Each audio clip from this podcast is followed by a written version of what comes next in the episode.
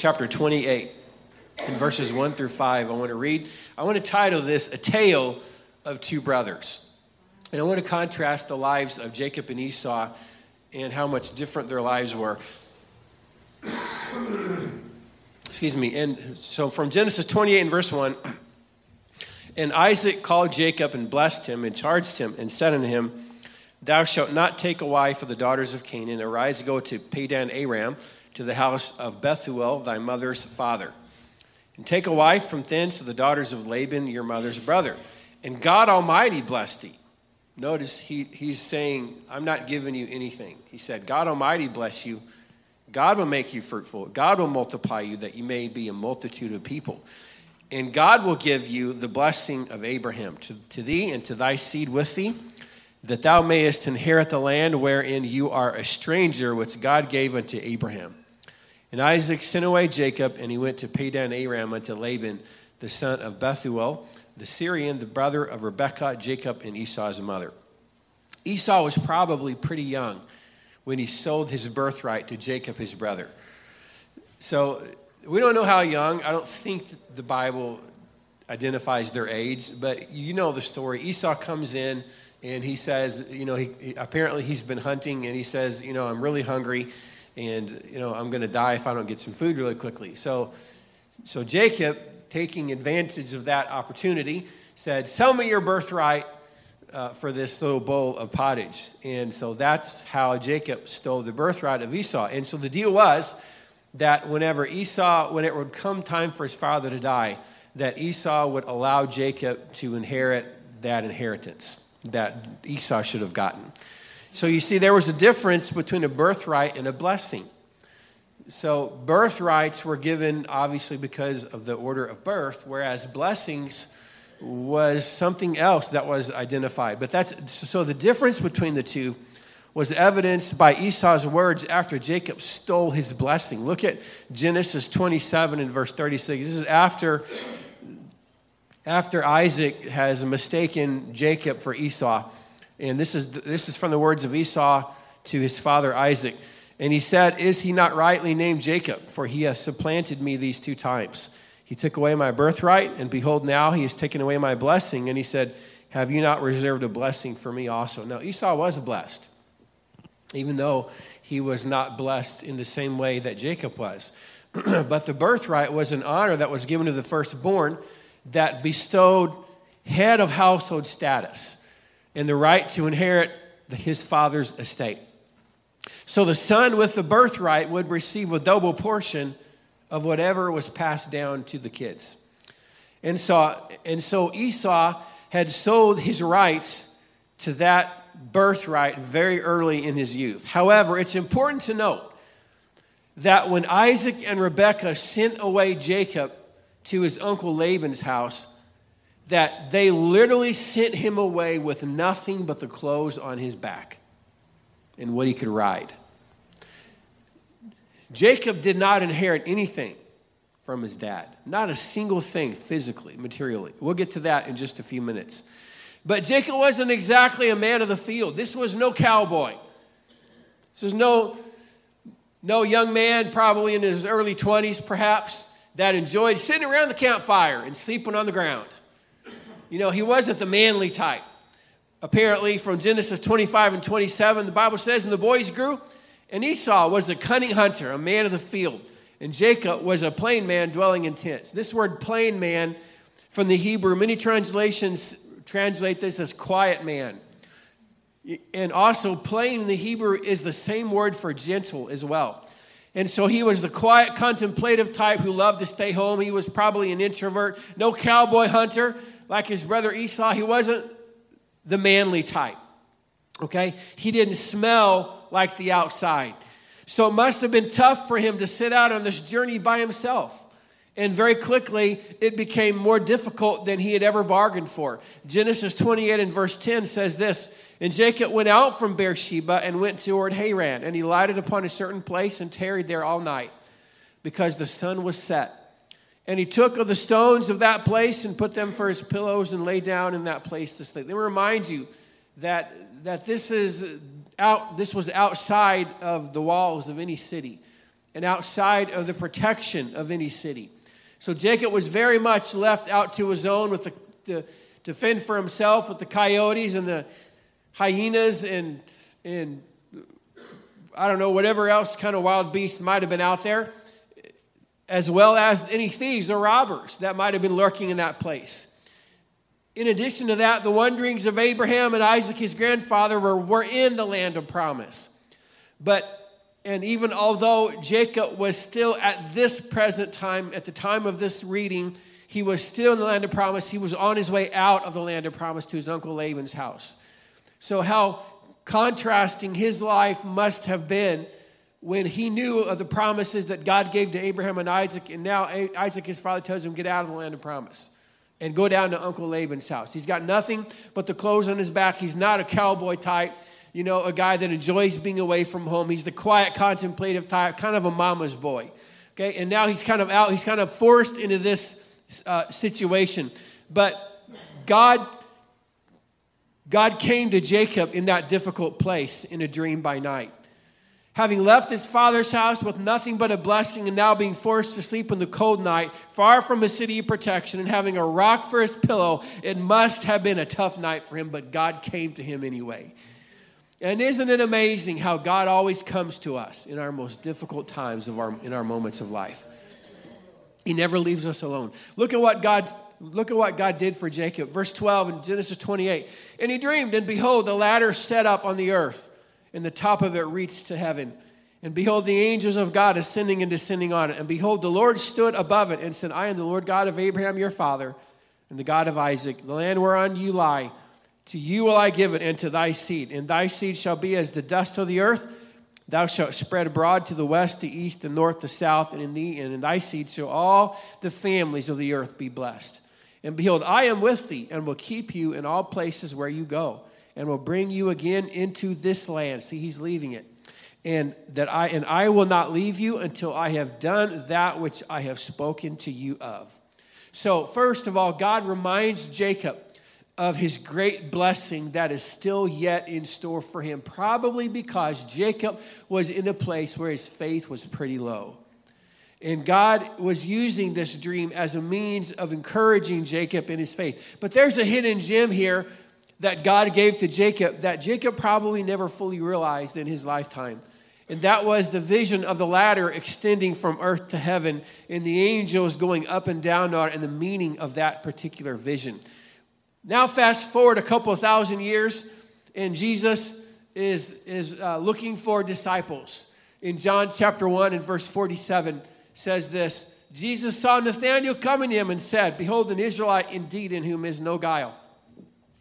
Nathanael said, Whence do you know me? Jesus answered and said, Before that Philip called you, when you were under the fig tree, I saw you. Nathanael immediately answered and said, Rabbi, thou art the Son of God, thou art the King of Israel. Jesus answered and said to him, Because I said unto you, I saw you under the fig tree, you believe? You will see greater things than these. And he said unto him, Verily I say unto you, hereafter you will see heaven open and the angels of God ascending and descending upon the Son of Man. So, first of all, Jesus said he knew Nathanael was under a fig tree. And Nathanael immediately responds and said, Rabbi, you are the Son of God, you are the King of Israel. Why didn't it, what prompted that response by Nathanael? And it was because when Jesus said, I saw you under the fig tree, history tells us that the most devout Jews would pray under fig trees. And so, whenever Jesus said, I saw you under the fig tree before Philip called you, it wasn't that Jesus could physically see where he was, but Jesus was saying to Nathanael, I see that you were praying there. And I heard that you were praying there because you were praying to me. And that's why Nathanael immediately fell on his knees and said, Rabbi, you are the Son of God, you're the King of Israel. Peter was not the first one to get that revelation, my friend. It was this disciple by the name of Nathanael. And Jesus, because he was the Son of God, Nathanael would see Jesus himself as being the ladder that Jacob saw in his dream. Jesus Nathanael would see Jesus in his mediatorial role between God and man. And that was the dream that God showed Jacob that you are far from your land of promise right now. And it feels like you are far from me because your character is out of alignment with my will and you know that you are a deceiver. But there is a God that is a mediator and will one day mediate you and wash away your sins. So when God showed Jacob in his dream that night was far more than earthly blessings he would be blessed with. It was a revelation of the mediatorial sacrifice the Lord himself would make one day for all mankind. But how often are we so caught up in earthly blessings that we miss the most important blessing, and that is simply the blessing of being saved, sanctified, and made right with God? Because Jacob very well might have been caught up with, you know, at this point, I've left my land. I'm, I'm going outside of my land to promise. And, and here I am out in the middle of nowhere. I got a stone for my pillow.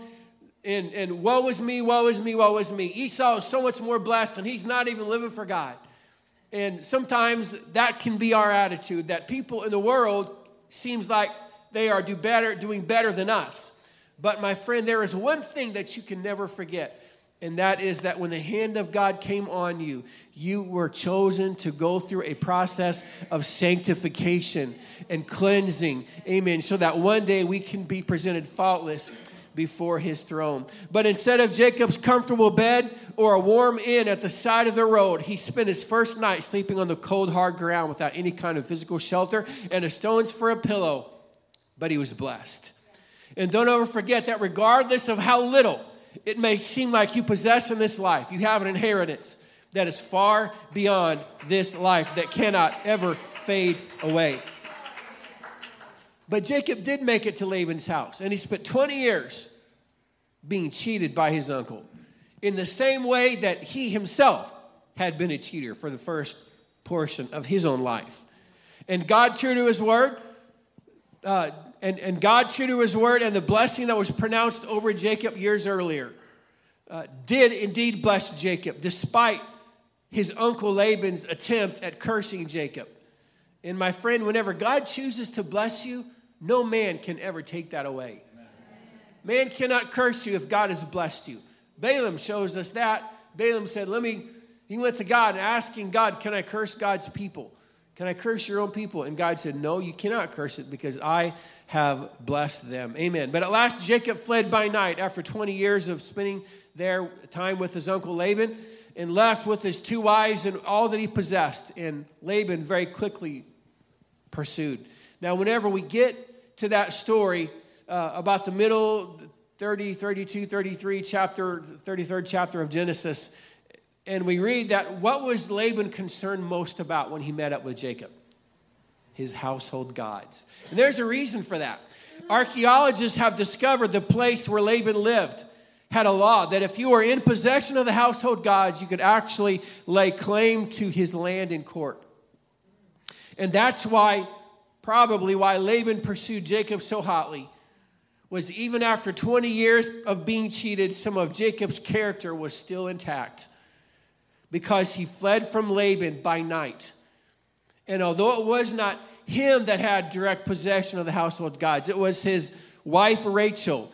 Jacob still might have used that to claim possession of Laban's land, if not for this story where they laid those stones down and said, If you cross these stones, then God be witness between us and you that it will that you will not do it to harm me or to lay claim on my land or anything of that sort. And had that story not happened, Jacob might have went out of the land of promise and laid claim. See how even the things that that it seems like are working against us in our life still really was working for us because God was, was, was putting parameters and boundaries around Jacob.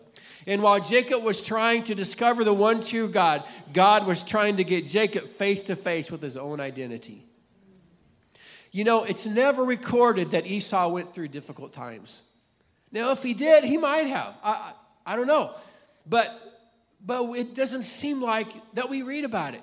Matter of fact, whenever Jacob sees his brother Esau for 20 years, the report Esau gives of his fortune is a glowing one, confident one, of constant promotion in good times Oh, no, my brother, I don't need anything that you have to give me. I've got everything I need. And while Jacob, although he was richly blessed far beyond his brother, Jacob's life is filled with troubles and trials and misfortunes and pain. Every turn, as a matter of fact, at the end of his life, whenever his son Joseph passed away, the Bible insinuates strongly that Jacob's spirit died within him too. And when he met up with Pharaoh right at the end of his life, as he was going into Egypt, he would spend the last 17 years of his life in Egypt surrounded by his kids because God ended his life well. But when Pharaoh asked, How, how, uh, how are you? How has your journey of life been? And Jacob said, My years have been fewer than my father's and full of trouble. Jacob's life was full of heartache and pain. But Jacob was blessed to go through all of that. For had God not le- had God left him alone in his cheating character, he would have never have become the mighty nation that God intended for him to become. And if you got a kingly blessing, you can rest assured that you will have a kingly trial that is ready for you to go through. Because the anointing is not free. It's going to cost you something. It's going to cause some heartache and tears and disappointment, but out of that, God begins to bleed out your character and He begins to allow His character to shine through. And as Jacob is getting ready to meet his brother after 20 years, the Bible says this in Genesis 32 and verse 1 And Jacob went on his way, and the angels of God met him. And when Jacob saw them, he said, This is God's host. And he called the name of that place Mahanaim. And Mahanaim means two armies of angels. Later that day, he would split up his family. Remember when he split up his family into two different categories, one for each army of angels? That's why. Because now he fears his, his brother Esau, but he's confident that God has sent his angels to watch over him. And contrast that with years earlier, how he fled from his brother, fearful and worried and with nothing, but now his faith in God was a little bit stronger than it was back then. And when Jacob met Esau, Jacob did not go empty handed. He came out of Laban's house mightily blessed. But that's not how he went out of his father's house 20 years earlier.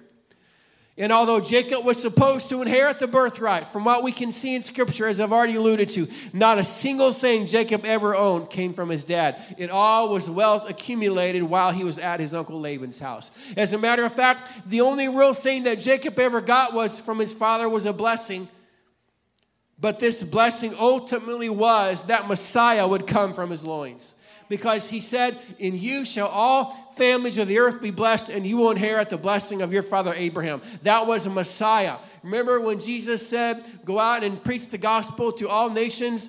All nations are blessed by the gospel. That's the blessing that God intended for to be upon the earth through Israel. And that was really the only blessing he had. And so you might say that Jacob left his father's house with nothing but Jesus but he came back full. Because if you've got Jesus, my friend, you've got all that you will ever need. We used to sing that song, Long as I got King Jesus, don't need nobody else. As long as I've got him, I don't have to have money in the bank. I don't have to have, I don't have to be driving a $50,000 car and live in a quarter of a million dollar mansion. As long as I got Jesus, I've got all that I will ever need. And lastly, look at how Genesis records the death of Jacob in Genesis 49 and 33. And when Jacob had made an end of commanding his sons, he gathered up his feet into his bed and yielded up the ghost and was gathered unto his people. I want to read this verse from the Amplified Bible. The Amplified Bible is my favorite version because it takes the words from the Hebrew and Greek and uses as many words in the English as is necessary to bring out the full meaning of that. So that's why it's called the Amplified Bible. And listen to this. And when Jacob, Israel, had finished commanding his sons, he drew his feet into the bed and breathed his last and was gathered to his people who had preceded him in death. So the idea is that, as Jesus alluded to in Luke chapter 16, that when you die, you go to be at this place. It was Abraham's bosom. He went to be with those that had gone on before him, with Abraham, his grandfather, with Isaac, his father. It carries the happy conclusion that Jacob left this earth to go with those who preceded him in death. But where do we find the story of Esau's death? Do you know? I actually searched for this because I was shocked because I wanted to contrast the two deaths. And you know what? The Bible never records the death of Esau.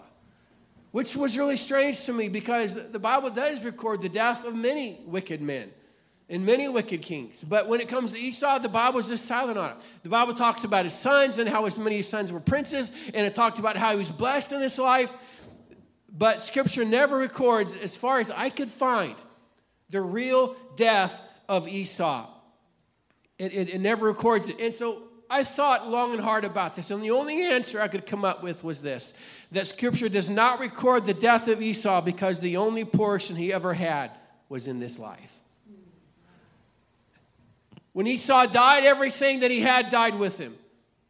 All of his possessions, he didn't bring it to the grave.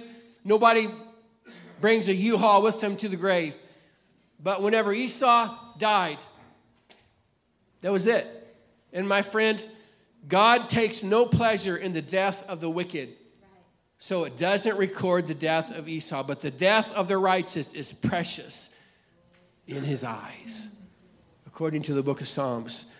And the Apostle Peter said it like this as we stand 1 Peter 1 and verse 3 Blessed be the God and Father of our Lord Jesus Christ, which according to his abundant mercy hath begotten us again unto a lively hope by the resurrection of Jesus Christ from the dead, to an inheritance incorruptible and undefiled, and that fadeth not away, reserved in heaven for you. Aren't you glad today that we are blessed beyond this life? Beyond anything that this life could ever afford. We are blessed. Let's lift our hands today and let's thank God for that. That I'm blessed. I'm blessed to have the Spirit of God in my life. I'm blessed to have His name and His mercy and His grace. Thank you, Jesus.